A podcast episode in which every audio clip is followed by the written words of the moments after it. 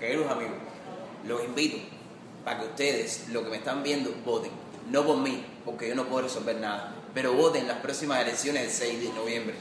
Voten para que tu voz se haga contar. Vota en el 6 de noviembre para que tu voz se haga contar.